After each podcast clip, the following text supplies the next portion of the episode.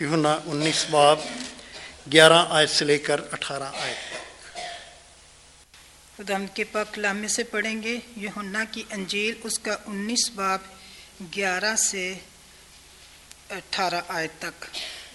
یونا کی انجیل، اس کا انیس باب گیارہ سے اٹھارہ آیت تک۔ خدام کے پاک لامے میں یہ لکھا ہے، یسو نے اسے جواب دیا کہ اگر تجھے اوپر سے نہ دیا جاتا تو تیرا مجھ پر کچھ اختیار نہ ہوتا۔ اس سبب سے جس نے مجھے تیرے حوالے کیا، اس کا گناہ زیادہ ہے۔ اس پر پلاتوس اسے چھوڑ دینے پر کوشش کرنے لگا۔ مگر یہودیوں نے چلا کر کہا، اگر تو اس کو چھوڑ دیتا ہے تو کیسر کا خیر خواہ نہیں۔ جو کوئی اپنے آپ کو بادشاہ بناتا ہے، وہ کیسر کا مخالف ہے۔ پلاطوس یہ باتیں سن کر یسو کو باہر لایا اور اس جگہ جو چبوترا اور عبرانی میں گپتا کہلاتی ہے، تخت عدالت پر بیٹھا۔ یہ فسا کی تیاری کا دن اور چھٹے گھنٹے کے قریب تھا۔ پھر اس نے یہودیوں سے کہا، دیکھو، یہ ہے تمہارا بادشاہ۔ پس وہ چلائے کہ لے جا لے جا، اسے سلیب کر۔ پلاتوس نے ان سے کہا کیا میں تمہارے بادشاہ کو مسلوب کروں؟ سردار کہنوں نے جواب دیا کہ کیسر کے سوا ہمارا کوئی بادشاہ نہیں۔ اس پر اس نے اس کو ان کے حوالے کیا اور مسلوب کیا جائے۔ پس وہ یسو کو لے گئے اور وہ اپنی سلیب آپ اٹھائے ہوئے اس جگہ تک باہر گیا جو کھوپڑی کی جگہ کہلاتی ہے، جس کا ترجمہ عبرانی میں گلگتہ ہے۔ وہاں انہوں نے اس کو اور اس کے ساتھ اور دو شخصوں کو مصلوب کیا۔ ایک کو ادھر اور ایک کو ادھر اور یسو کو بیچ میں۔ ادم کے پاکلام کے پڑھے اور سنے جانے پر اس کی برکت ہو۔ آمین۔ تشریف رکھیں۔ اس کے ساتھ ہی ہم پڑھیں گے امال کی کتاب، اس کا دس باب۔ امال کی کتاب دس باب، انتالیسویں آیت سے لے کر چوالیسویں آیت تک۔ Acts chapter 10, verse 39 to 44, جہاں پہ یوں مرکوم ہے اور ہم ان سب کاموں کے گواہ ہیں جو اس نے یہودیوں کے ملک اور یروشلم میں کیے اور انہوں نے اس کو سلیب پر لٹکا کر مار ڈالا۔ اس کو خدا نے تیسرے دن جلایا اور ظاہر بھی کر دیا نہ کہ ساری امت پر بلکہ ان گواہوں پر جو آگے سے خدا کے چنے ہوئے تھے یعنی ہم پر، جنہوں نے اس کے مردوں میں سے جی اٹھنے کے بعد اس کے ساتھ کھایا پیا۔ اور اس نے ہمیں حکم دیا کہ امت میں منادی کرو اور گواہی دو کہ یہ وہی ہے جو خدا کی طرف سے زندوں اور مردوں کا منصف مقرر کیا گیا۔ اس شخص کی سب نبی گواہی دیتے ہیں کہ جو کوئی اس پر ایمان لائے گا، اس کے نام سے گناہوں کی معافی حاصل کرے گا۔ پترس، یہ باتیں کہہ ہی رہا تھا کہ رول قدس ان سب پر نازل ہوا جو کلام سن رہے تھے۔ خدا کا شکر ہو، اس کے پاک کلام کے پڑھے، سنے اور قبول کیے جانے پر۔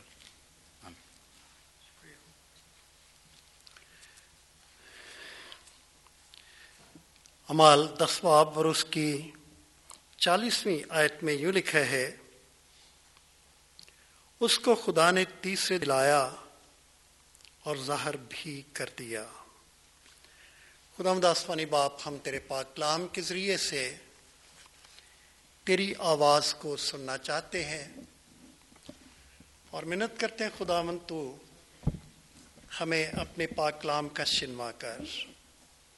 ہماری درخواست کو سن، یسو نام کا وسیلہ دے کر مانگتے ہیں۔ آمین۔ جیسا کہ آپ جانتے ہیں کہ آج کا دن ایک بڑا مقدس دن ہے۔ خداون یس مسیح کے جی اٹھنے کا، جسے پاک و ہند میں عید قیامت المسیح بھی کہا جاتا ہے۔ قیامت کا مطلب ہے کسی مردے کا کھڑا ہونا۔ زندگی میں کائم ہونا، یہ ڈکشنری کے مطابق مطلب ہے۔ اکثر کہا جاتا ہے کہ ایسٹر، یہ دن، یہ تہوار غیر قوموں کا تہوار ہے۔ ایسا ہی ہے، صرف تہوار ہی غیر قوموں کے نہیں ہے، بلکہ ہفتے کے سارے دن غیر قوموں کے ہیں۔ اتوار سمار منگل، بدھ، انگلش کے جو نام ہیں، وہ غیر قوموں کے دیو کے نام ہیں اور ان پر یہ سارے دن ہے بحث اس کی نہیں ہے کہ یہ نہیں ہے لیکن حقیقت یہ ہے کہ عید قیامت المسیح ایک ایسا تہوار ہے جس نے ایک غیر قوم کے دن کو مسیحی کر دیا اور اسے بدل دیا اور اسے ایک نیا نام دے دیا، ایسٹر یعنی کہ خدا یس مسیح کا مردوں میں سے جی اٹھنا اور زندگی میں قائم ہونا، یہ شکر گزاری کی بات ہے۔ پرانے دنوں کو یاد کر کے تعصف کی حالت میں رہنے کا نام نہیں ہے، لیکن یہ شکر گزاری کی یاد ہے کہ خداوند نے، خداوند کے جی اٹھنے کے دن نے پرانی یادوں کو ختم کر کے ایک نئی منزل تک ایمانداروں کو پہنچایا ہے، جس کا نام ایسٹر ہے، جس کا نام عید قیامت المسیح ہے۔ یہ ایک امپورٹنٹ دن ہے۔ ایک امپورٹنٹ تہوار ہے۔ جسے شاید اتنی فوقیت نہیں دی جاتی ہے، جس کی سیلیبریشن پہ شاید ہمیں وہ نظارے دیکھنے میں نہیں آتے ہیں جو کہ کرسمس کو دیکھنے میں آتے ہیں۔ اگر آپ ان چاروں انجیلوں کو متی مرکز لوکا یونا کھولیں، تو آپ دیکھیں گے کہ صرف دو انجیلوں میں، متی کی انجیل میں اور لوکا کی انجیل میں مسیح خداوند کے پیدا ہونے کا بیان ہے۔ لیکن ان چاروں انجیلوں میں خدامت جو مسیح کے دکھوں کا بیان ہے، چاروں جیلیں اپنے اختتام پر ان تمام خدامت جو مسیح کے دکھوں کو، جو کہ اس نے ہماری خاطر سے ہے بیان کرتی ہیں اور ایسٹر کی کہانی کو بیان کرتی ہیں یا خدامت یس مسیح کے جیتنے کو بیان کرتی ہیں۔ بائبل کے نزدیک، بائبل کے اندر اس دن کو بہت زیادہ اہمیت دی جاتی ہے اور دی گئی ہے۔ کلیسیا نے اس دن کو منانے کے لیے دنیا کو لینٹ کے چالیس دن دیے ہیں۔ اور پھر لینٹ کے دوران میں پام سنڈے ہے۔ اور پھر پیشن ویک ہے، ہولی ویک ہے یا مقدس ہفتہ ایک ہی نام ہے ایک ہفتے کا، جس میں مونڈی تھرسڈے ہے۔ یعنی جمعرات، عید فسا اور پھر گڈ فرائیڈے ہے اور اس کے بعد ایسٹر آتا ہے۔ چنانچہ عالمگیر کلیسیا نے ان چالیس دنوں کو مخصوص کر کے ہر مسیحی ایماندار کو اس بات کے لیے تیار کیا ہے کہ وہ ان چالیس دنوں کا سفر کرتے ہوئے اپنے آپ کو عید کی سیلیبریشن کے لیے، ایسٹر کے منانے کے لیے خدا مند یسو مسیح کی قیامت کے لیے، قیامت المسیح کے لیے تیار ہوں اور روحانی زندگی میں روحانی قوت حاصل کریں۔ یہ ایک بڑا امپورٹنٹ دن ہے جس کو منانے کے لیے چالیس دنوں کی تیاری دی جاتی ہے۔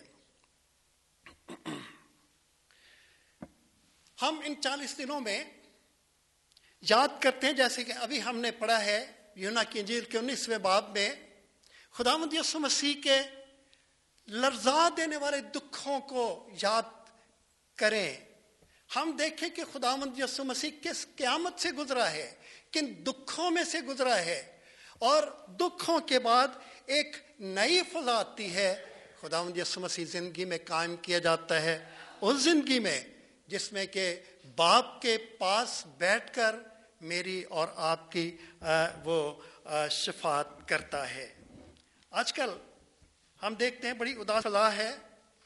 پاکستان کے اندر خودکش بم دھماکے ہیں، دہشت گردی ہے۔ ہم نے ابھی دعا بھی کی تھی۔ خاندان بہت اداس ہیں۔ شاید کرسمس، ایسٹر کی سیلیبریشن میں اس طریقے سے شریک نہیں ہے جس طریقے سے وہ ہوا کرتے تھے، کیونکہ ان کے خاندان کے لوگ چلے گئے ہیں۔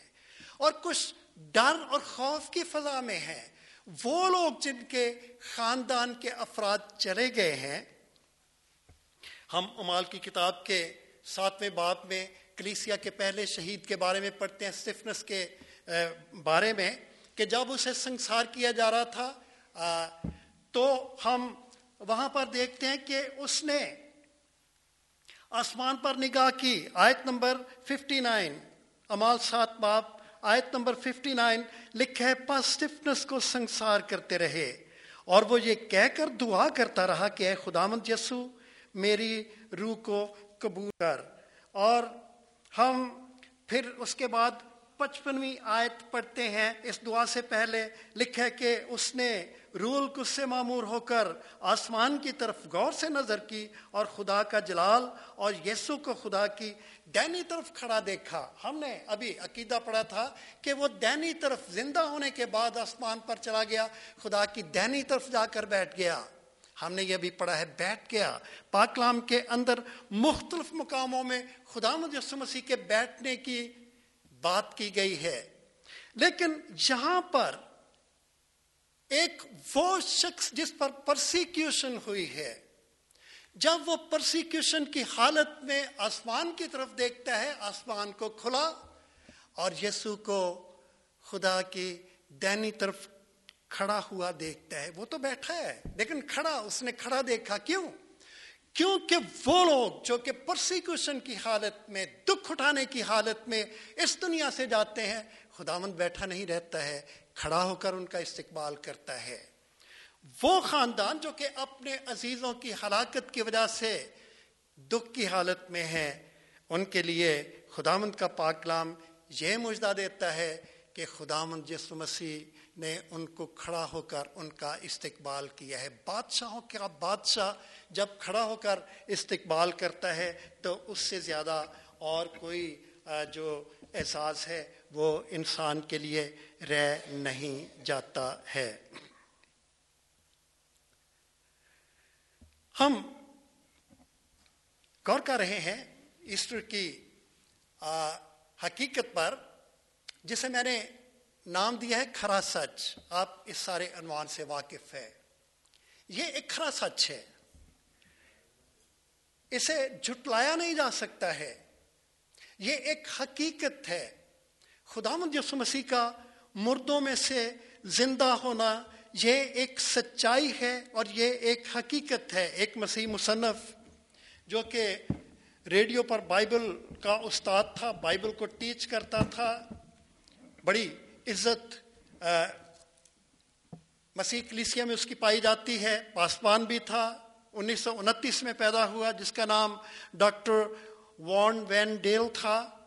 اس نے ایک دفعہ کہا Easter is the truth that turns a church from a museum into a ministry آپ سارے اس کا ترجمہ سمجھ گئے ہوں گے، لیکن پھر بھی میں ترجمہ کرنا چاہتا ہوں کہ ایسٹر ایک ایسی سچائی ہے یا میرے لفظوں میں ایک ایسا کھرا سچ ہے جو کہ کلیسیا کو میوزیم سے خدمت میں بدل دیتا ہے۔ پوری بائبل کی جو بنیادی سچائی ہے، پوری بائبل کا جو کھرا سچ ہے، پوری بائبل کا، وہ یہ ہے کہ خدا مند یسو مسیح مردوں میں سے جی اٹھا اور مقدس پترس نے واز کرتے ہوئے کہا، بات کرتے ہوئے کہا کہ وہ زندہ ہے۔ چالیسویں آیت میں ہم پڑھتے ہیں، اس کو خدا نے تیسرے دن جلایا اور سہر بھی کر دیا۔ کس کو جس کو تم نے مار ڈالا؟ وہ یہودی قوم سے کہتا ہے؟ وہ ازادین والوں سے کہتا ہے کہ جس کو تم نے مار ڈالا، خدا نے اسے زندہ کیا۔ پاکلام کے اندر خدا یسو مسیح کا جی اٹھنا ایک کھرا سچ ہے اور کلیسیا اس سچ پہ قائم ہے۔ میں آپ کی توجہ ابتدائی رسول اکلیسیا کی طرف دلانا چاہتا ہوں۔ بائبل کے اندر پرانے عہد نامے میں یشوا سے لے کر آسٹر تک بارہ کتابیں ہیں جو کہ تاریخ کی کتابیں کہلاتی ہیں۔ ان کتابوں میں بیابانی کلیسیا کی تاریخ کا بیان ہے۔ تاریخ کی ان بارہ کتابوں میں جو کہ آستر سے شروع ہوتی ہیں معاف کیجیے گا یشوا سے شروع ہو کر آستر تک ہیں ان میں بیابان اکلیسیا کا بیان پایا جاتا ہے، تاریخ ہے۔ اور بادشاہوں کی تاریخ ہے جو کہ اسرائیل کے بادشاہ تھے اور یہودا کے بادشاہ تھے۔ لیکن جب ہم نئے اعتدامے میں آتے ہیں تو یہاں پر پانچ تاریخ کی کتابیں ہیں، متی مرکز لوکا، یہونا اور امال یہ پانچ تاریخ کی کتابیں ہیں۔ پہلے چار کتابوں میں جو کہ تاریخ کی کتابیں ہیں، بادشاہوں کے بادشاہ کا ذکر ہے، خدا مجسم مسیح کا ذکر ہے۔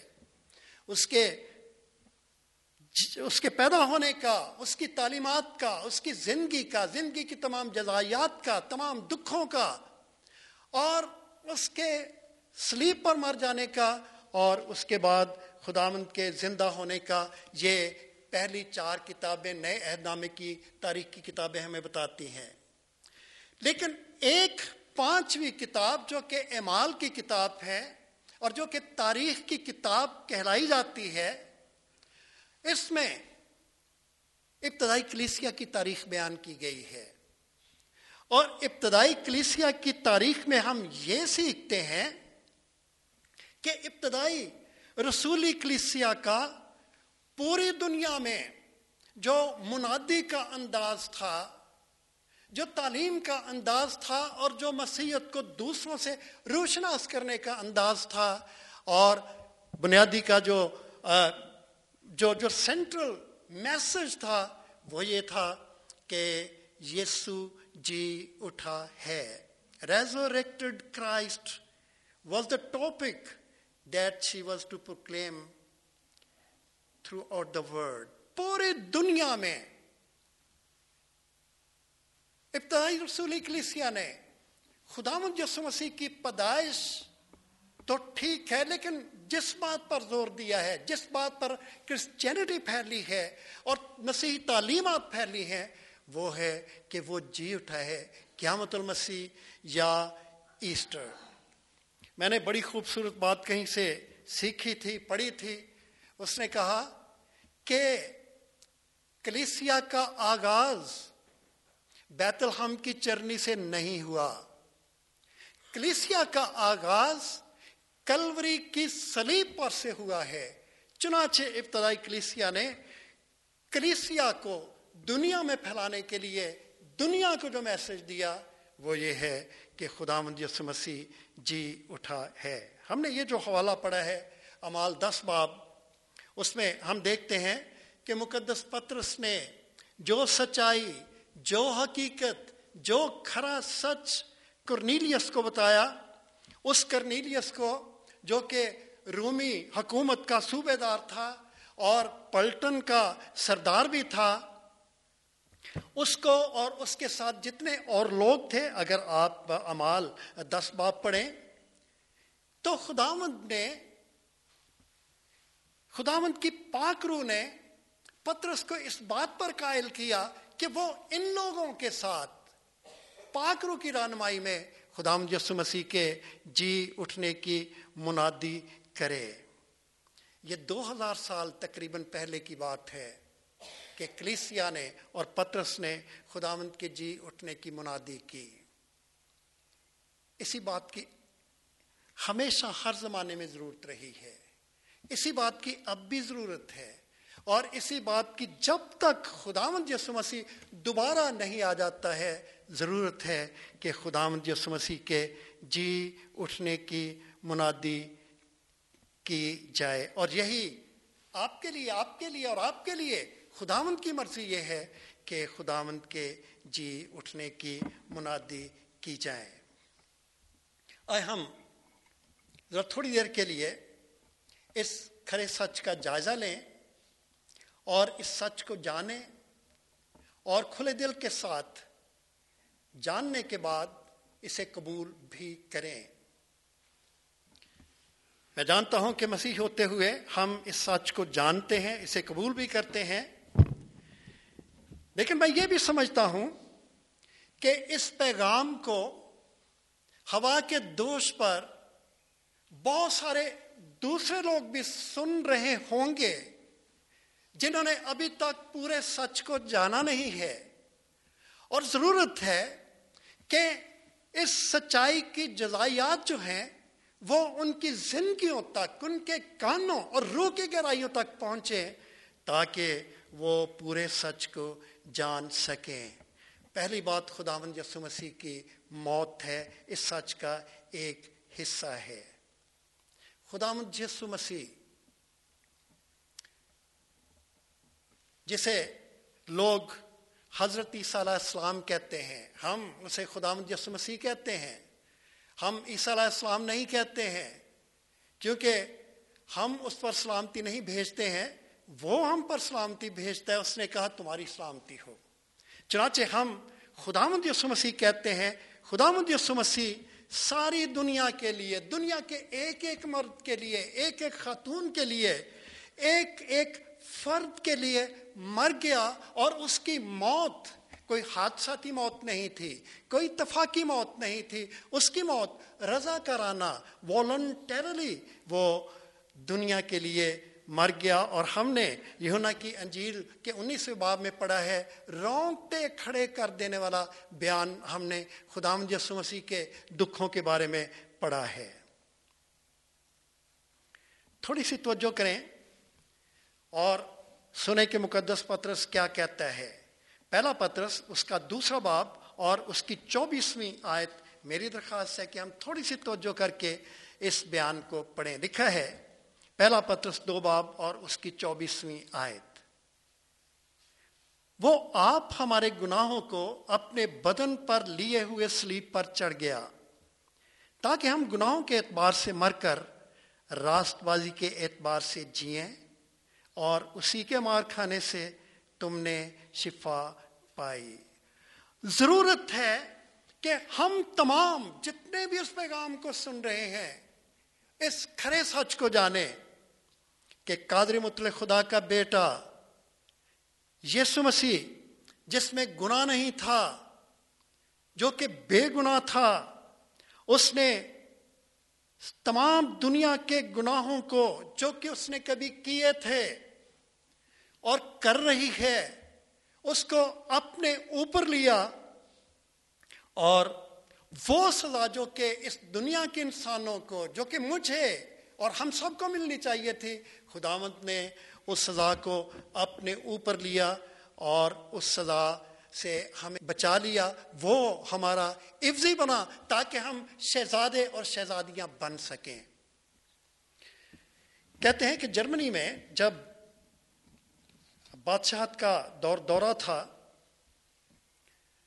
تو ہوا یہ کرتا تھا کہ شہزادوں کے لیے ایک عفظی کا انتظام کیا جاتا تھا۔ اور بالکل اسی طرح جس طرح کے شہزادوں کی شاہی پرورش ہوتی ہے، اسی طرح اس شخص کو جسے کہ وہ آلٹرنیٹو کہتے تھے یا افزی کہتے تھے، اس کی بھی پرورش اسی طرح ہوتی تھی، بالکل شہزادوں کی طرح۔ لیکن فرق کیا تھا؟ فرق یہ تھا کہ جو غلطی یا تعلیم میں جو کوتاہی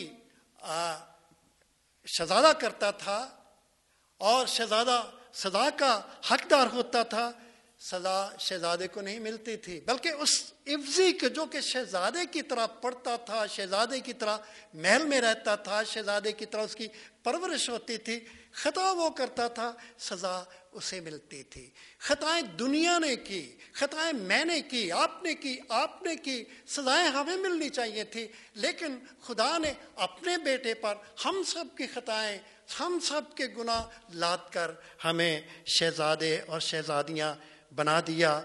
اور ایسا ہی ہوا۔ خدا کا اکلوتا بیٹا، جس نے کوئی گناہ نہیں کیا، کوئی خطا نہیں کی خدا باپ نے ہماری ساری سزائیں اس پر لاد دیں اور یہ ایک سرا کھرا سچ ہے۔ ہم ایک بڑا خوبصورت گیت اپنی عبادتوں میں گاتے ہیں۔ تیرے مار کھانے سے یسو، میں نے شفا پائی ہے۔ تیرے خون بہانے سے ملی مجھ کو رہائی ہے۔ تو رحم کا ساگر ہے، تو پریم کا پیکر ہے۔ تو نے اپنی جان دے کر میری زندگی بچائی ہے۔ مسیح خدامن کا ہمارے گناہوں کے کفارے کے لیے اپنی جان دینے کا مطلب یہ ہے کہ خدا کی نظر میں ہمارا احتساب ہو چکا تھا۔ ہماری عدالت ہو چکی تھی۔ ہم گناہ گار پائے جا چکے تھے۔ ہم پر سزا کا حکم ہو چکا تھا۔ ہم قصوروار تھے اور ہم سزا کے حقدار تھے۔ لیکن کیا ہوا؟ کسی نے بڑے خوبصورت شعر میں اس کو بتایا ہے، اس نے کہا، میں سر جھکا کے سوئے جہنم چلا ہی تھا۔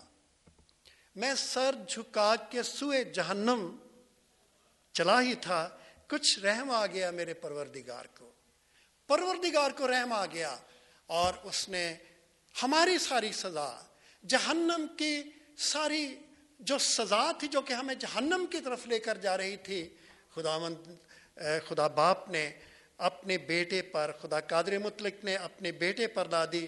اور ہمارے یسو نے ہمیں اس سے مکت کر دیا۔ چنانچہ مقدس پولوس اصول جب اس پر غور کرتا ہے، اس نے بڑی خوبصورت بات کلسیوں کے خط کے دوسرے بات کی چودویں اور پندرہویں آیت میں اس طور سے کی ہے۔ کیا لکھا ہے؟ لکھا ہے کلسیوں دو باب، اس کی چودویں اور پندرہویں آیت۔ اور حکموں کی وہ دستاویز مٹا ڈالی جو ہمارے نام پر اور ہمارے خلاف تھی اور اس کو کیلوں سے جڑ کر سامنے سے ہٹا دیا۔ اس نے حکومتوں اور اختیاروں کو اپنے اوپر سے اتار کر ان کا برملا تماشا بنایا اور سلیب کے سبب سے ان پر فتح یابی کا شادیانہ بجایا۔ جب ہم گناہ گار ہی تھے، وہ ہمارے لیے مر گیا۔ یہی وہ سچائی ہے، یہی وہ کھرا سچ ہے جس کے لیے خدا چاہتا ہے کہ ہم اور دنیا کا ایک ایک جو ہے وہ جانے۔ ہم نے پہلی بات سیکھی ہے کہ خدا مد یسو مسیح کی موت۔ دوسری بات جو کہ ہم اس ایسٹر کے موقع پر سیکھنا چاہتے ہیں اور خدا کا روح چاہتا ہے کہ ہم سیکھیں وہ ہمارے خدا مد مسیح کا جی اٹھنا ہے۔ ایسٹر اس قادر مطلق کا تہوار ہے جو کہ انسانی جسم میں ٹھہرائے ہوئے وقت کے مطابق اس دنیا میں آیا۔ اور حقیقی طور پر اس نے دکھ اٹھایا، حقیقی طور پر وہ مارا گیا، دفن ہوا اور حقیقی طور پر وہ زندہ ہو گیا۔ یہ جاننے کی ضرورت ہے۔ یہ کوئی تصوراتی بات نہیں ہے۔ یہ کوئی ایسی بات نہیں ہے جو کہ ہماری ذہنی اختراع ہے۔ بالکل نہیں ہے۔ یہ ایک تاریخ کی بات ہے۔ اور میں نے آپ کی خدمت میں عرض کیا تھا کہ پہلی چار انجیلیں تاریخ کی کتاب ہیں۔ جو کہ بادشاہوں کے بادشاہ کے بارے میں ہمیں بتاتی ہیں۔ اس کی زندگی کے بارے میں، اس کی موت کے بارے میں ہمیں بتاتی ہیں۔ بادشاہوں کے، بادشاہ کے بارے میں ہم پڑھتے ہیں۔ اگر آپ میرے ساتھ نکالیں، متی کی انجیر، اس کا اٹھائیسواں باب۔ اور اس کھرے سچ کی یہ سب سے بڑی گواہی ہے، اٹوٹ گواہی، جسے کوئی جھٹلا نہیں سکتا ہے۔ متی کے انجیل اٹھائیس باب اور اس کی بارہ آیت سے۔ یہ گواہی وہ دے رہے ہیں جنہوں نے خدا یسو مسیح کو مروا دیا، بلکہ مار دیا، جنہوں نے اس کو دفن کر دیا۔ اور اب یہی لوگ ہیں جو کہ خدا یسو مسیح کے جی اٹھنے کی گواہی دے رہے ہیں۔ بارہ آیت میں کیا لکھا ہے؟ متی اٹھائیس بارہ۔ اور انہوں نے بزرگوں کے ساتھ جمع ہو کر مشورہ کیا اور سپاہیوں کو بہت سا روپیہ دے کر کہا، یہ کہہ دینا کہ رات کو جب ہم سو رہے تھے، اس کے شاگرد آ کر اسے چرا لے گئے۔ اور اگر یہ بات حاکم کے کان تک پہنچی تو ہم اسے سمجھا کر تم کو خطرے سے بچا لیں گے۔ پس انہوں نے روپیہ لے کر جیسا سکھایا گیا تھا، ویسا ہی کیا۔ یہ بات آج تک یہودیوں میں مشہور ہے۔ چھوڑ دیں سائنسی تجربات کو، چھوڑ دیں لاجک کو، چھوڑ دیں اور لوگوں کو۔ آپ صرف بارہ آیت سے لے کر پندرہ آیات کو سامنے رکھیں، یہ وہ لوگ ہیں جنہوں نے خدا مجسم مسیح کو سلیب پر چڑھایا، دفن کیا اور یہ گواہی دے رہے ہیں کہ پیسہ لے لو، بتا دو۔ لیکن ہم تمہیں بچا لیں گے، لیکن بتاؤ مت کہ وہ زندہ ہو چکا ہے۔ کیوں مت بتاؤ کہ وہ زندہ ہو چکا ہے؟ کیونکہ یہ بائبل کا ایک کھرا سچ ہے کہ وہ زندہ ہو چکا ہے، وہ یہاں نہیں ہے، وہ جی اٹھا ہے۔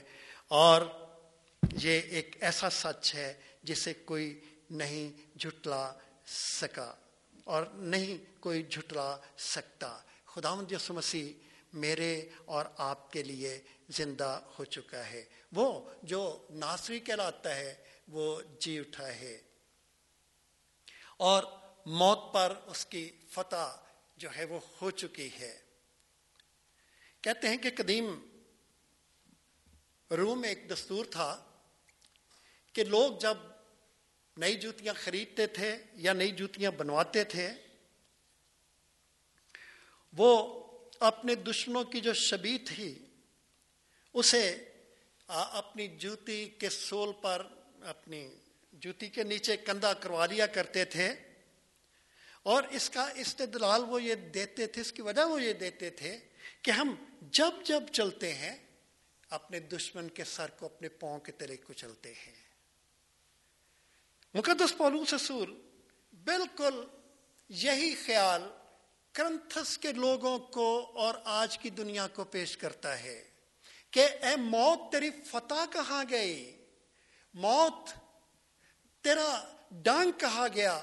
موت فتح کا لکما ہو گئی۔ ہمارے خدامت نے موت کو فتح کر لیا اور جی اٹھا۔ دنیا کا کوئی شخص، بائبل کی کوئی شخصیت ایسی نہیں ہے جس نے کہ موت پر اس طور سے فتح پائی جس طور سے ہمارے خدامت نے اس کی موت پر فتح پائی ہے۔ اور تیسری بات کہ زندہ خداوند زندہ ہو کر ہماری فکر کرتا ہے۔ ابھی ہم نے بہت ساری شکر گزاریاں، بہت ساری مناجاتیں اپنے دعائیا سیشن میں رکھی تھیں۔ اور بعد میں کیا کہا تھا کہ خداوند یسو مسیح کے وسیلے سے، آمین۔ وہ زندہ ہے۔ اور ہم نے اپنے ایمان کے اقرار میں بھی یہ بات کہی تھی کہ باپ کی دینی طرف ہماری شفاعت کے لیے بیٹھا ہے۔ ہم اس روئے زمین پر جتنی بھی دعائیں کرتے ہیں، جتنی بھی مناجاتیں کرتے ہیں، ان کا اینڈ ہم خدا منجس مسیح کے وسیلے سے کیوں ایسا کرتے ہیں؟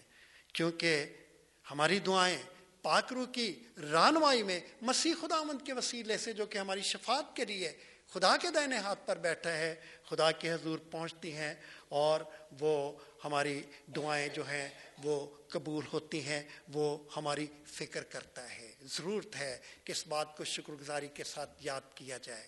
وہ اندھے جنہوں نے شفا پائی ہے، خداوند کی شکر گزاری کریں کہ انہیں بینائی ملی ہے۔ ہم ہر روز لوگوں کی گوائیاں سنتے ہیں کہ ان کی آنکھوں نے دیکھنا شروع کیا۔ وہ لنگڑے جنہوں نے چلنا شروع کیا ہے خدا ان کی شکر گزاری کرنے کی ضرورت ہے، کیونکہ وہ ان کی فکر کرتا ہے۔ وہ بیمار جنہوں نے اپنی بیماری سے شفا پائی ہے، خداوند کی شکر گزاری کرنے کی ضرورت ہے، کیونکہ وہ بیماروں کی فکر کرتا ہے۔ وہ لوگ جو کہ کسی وجہ سے پریشانی کی حالت میں ہیں وہ جو کہ اپنی پریشانیوں کی وجہ سے ستائے جا رہے ہیں، مسائل کا شکار ہیں، وہ خداون کا شکر کرے کیونکہ خداون نے انہیں چھڑایا ہے اور چھڑاتا ہے۔ زندگی کے سفر پر، ہر مسافر کے ایک ایک قدم پر زندہ یسو محافظت کرتا ہے رانوائی کرتا ہے کیونکہ وہ ہماری فکر کرتا ہے۔ خداون زندہ ہونے کے بعد یہ ہمارے لیے کرتا ہے۔ لیکن کچھ ہمیں بھی کرنے کی ضرورت ہے۔ کیا کرنے کی ضرورت ہے؟ ہمیں خداون کے ساتھ مرنے کی ضرورت ہے۔ یہ بہت ضروری ہے۔ جو خداون کو پیار کرتے ہیں، وہ اس کے پاس ساتھ مرنا بھی پسند کرتے ہیں۔ میں بھی اسے کھولتا ہوں بیان کو۔ ایک شخص کے گھر میں میں بیٹھا ہوا تھا۔ وہ ایئر فورس کے ایکس تھے اور وہ جانا چاہ رہے تھے، اپنی بیوی کو کہہ رہے تھے کہ وہ ان کے ساتھ جائے گاڑی میں۔ وہ کہتے نہیں نہیں، میں نہیں جانا۔ کیوں؟ کیا بات ہے؟ نہیں، آپ گاڑی کہیں ٹھوک دو گے اور میں میں نہیں جاؤں گی۔ مجھے آپ کی ڈرائیونگ پہ اعتبار نہیں۔ اس خاون نے کہا کہ تینوں میرے نام مردیں ڈر ہوں چل چل رہے ہیں۔ کلیسیا خداون کی دلہن ہے۔ اگر یسو مرتا ہے تو پھر یسو کے پیراکار کو بھی یسو کے ساتھ مرنے کی ضرورت ہے۔ کیسی کیسی موت ہے؟ آپ سلیپ پر غور کریں۔ سلیپ میں اگر اس ڈنڈے کو آپ ختم کر دیں تو یہ سیدھا ڈنڈا ہے، اس کا مطلب ہے ایک۔ اور جب یہ ڈنڈا لگ جاتا ہے تو یہ ایک کو ختم کر دیتا ہے، ایک کی نفی کرتا ہے۔ تو میں جو ایک ہوں، ضرورت ہے کہ میں اپنی نفی کروں۔ اس لیے آئی کو تھوڑا ٹیڑھا کر کے لکھتے ہیں، کیونکہ یہاں کا معاشرہ کہتا ہے کہ سیدھا آئی لکھنا ایک بڑا ذہن میں لگتا ہے۔ آئی کو ٹیڑھا کرتے ہیں اور شریف ہمیں یہ سکھاتی ہے کہ ایک میں یہ جو اس کی نیگیٹو کا، نفی کا نشان ہے، یہ ہمیں سکھاتا ہے کہ میں اپنے ایک ہونے کی نفی کرتا ہوں، میں اپنی خودی کا انکار کرتا ہوں، یہی خدا یس مسیح کے ساتھ مرنا ہے۔ اگر ہم متی کی انجیر سولہ باب اور اس کی چوبیسویں آیت پڑھیں تو وہاں ہمیں یہ بھید بتایا گیا ہے۔ کیا لکھا ہے؟ متی سولہ باب اور اس کی چوبیسویں آیت میں لکھے، اس وقت یسو نے اپنے شاگردوں سے کہا کہ اگر کوئی میرے پیچھے آنا چاہے تو اپنی خودی کا انکار کرے اور اپنی سلیب اٹھائے اور میرے پیچھے ہو لے سلیب اٹھانا، خودی کا اپنا، اپنی ذات کا انکار کر کے خداوند کی پیروی کرنا ہے۔ اپنی ذات کا انکار کر کے دوسرے کی ذات کو اپنے میں زندہ کرنا ہے اور وہ یسو ہے۔ نہ صرف ہمیں یسو کے ساتھ مرنے کی ضرورت ہے، بلکہ یسو کے ساتھ زندہ ہونے کی بھی ضرورت ہے۔ خداون کی خواہش ہے کہ ہم اس کے ساتھ اس طرح کی زندگی گزاریں جو کہ ایک مسیح ایماندار کی ہوتی ہے۔ ہم جانیں کہ ہم کس طرح کے باپ ہیں۔ ہم جانیں کہ ہم کس طرح کی ماں ہیں، ہم جانیں کہ ہم کس طرح کے شہری ہیں، ہم جانیں کہ ہم کس طرح کے کلیسیا کے ممبر ہیں، ہم جانیں کہ ہم کس طرح کے پڑوسی ہیں، ایک عام پڑوسی میں، عام ممبر میں، عام شہری میں، عام ماں میں، عام باپ میں اور ایک مسیحی ماں باپ شہری اور اس میں ایک فرق ہوتا ہے۔ اور یہی خداون چاہتا ہے کہ ہم نہ صرف یسو کے ساتھ مرے، اپنا انکار کریں بلکہ یسو کے ساتھ، ایک نئے تشخص کے ساتھ، ایک نئی پہچان کے ساتھ، ایک نئے تعارف کے ساتھ ہم زندہ بھی رہیں خدا یسو مسیح کے ساتھ زندہ رہنے کی ضرورت ہے۔ خدا یسو مسیح جتنے مر گئے ہیں، مردوں میں سے زندہ ہو کر پہلا پھل ٹھہرا۔ اور ہم بھی جو لائن میں ہیں جو ہم سے پہلے جا چکے ہیں، جو ہم ہیں خداون چاہتا ہے کہ ہم اس لائن میں، مرنے والوں کی لائن میں جو کہ ہیں ہم خداوند کے ساتھ زندہ رہیں، کیونکہ وہ ان مرنے والوں میں زندہ ہو کر پہلا پھل ہے۔ خداوند یسو مسیح میں، میرے عزیزوں ہم نے یہ ساری باتیں سیکھی ہیں۔ جو بھی اس پیغام کو سن رہا ہے، فیصلہ اس کا ہے۔ خدا یسو مسیح اس کے لیے زندہ ہے۔ اس کی فکر کے لیے، اس کو پیار کرنے کے لیے، اس کی رہنمائی کے لیے، اس کو اپنے ساتھ زندہ رکھنے کے لیے اور اس کو فردوس میں اپنے ساتھ اپنے ساتھ رکھنے کے لیے۔ میں نے شاید پہلے بھی بتایا تھا کہ میں نے ایک بڑا خوبصورت شعر پڑھا تھا۔ وہ یہ تھا کہ ربا تیری جنت پیچھے دنیا دوزخ ہو گئی ہے۔ ربا تیری جنت پیچھے دنیا دوزخ ہو گئی ہے۔ آج دنیا جنت کو حاصل کرنے کے لیے وہ کام کر رہے ہیں کہ انہوں نے دنیا کو دوزخ بنا رکھا ہے۔ لیکن زندہ یسو نے اس ڈاکو کو جس نے کبھی دنیا کو دوزخ بنایا تھا، اسے کہا تھا، تو آج ہی میرے ساتھ فردوس میں ہوگا۔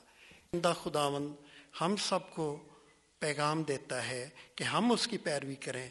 اور جب ہم اس کی پیروی کرتے ہیں، تو ہمیشہ کی زندگی کے وارث ہیں۔ خدا مند آپ سب کو بڑی برکت دے۔ ایک مرتبہ پھر میری طرف سے، میرے خاندان کی طرف سے آپ سب کو ایسٹر مبارک ہو۔ آئے ہم دعا کریں۔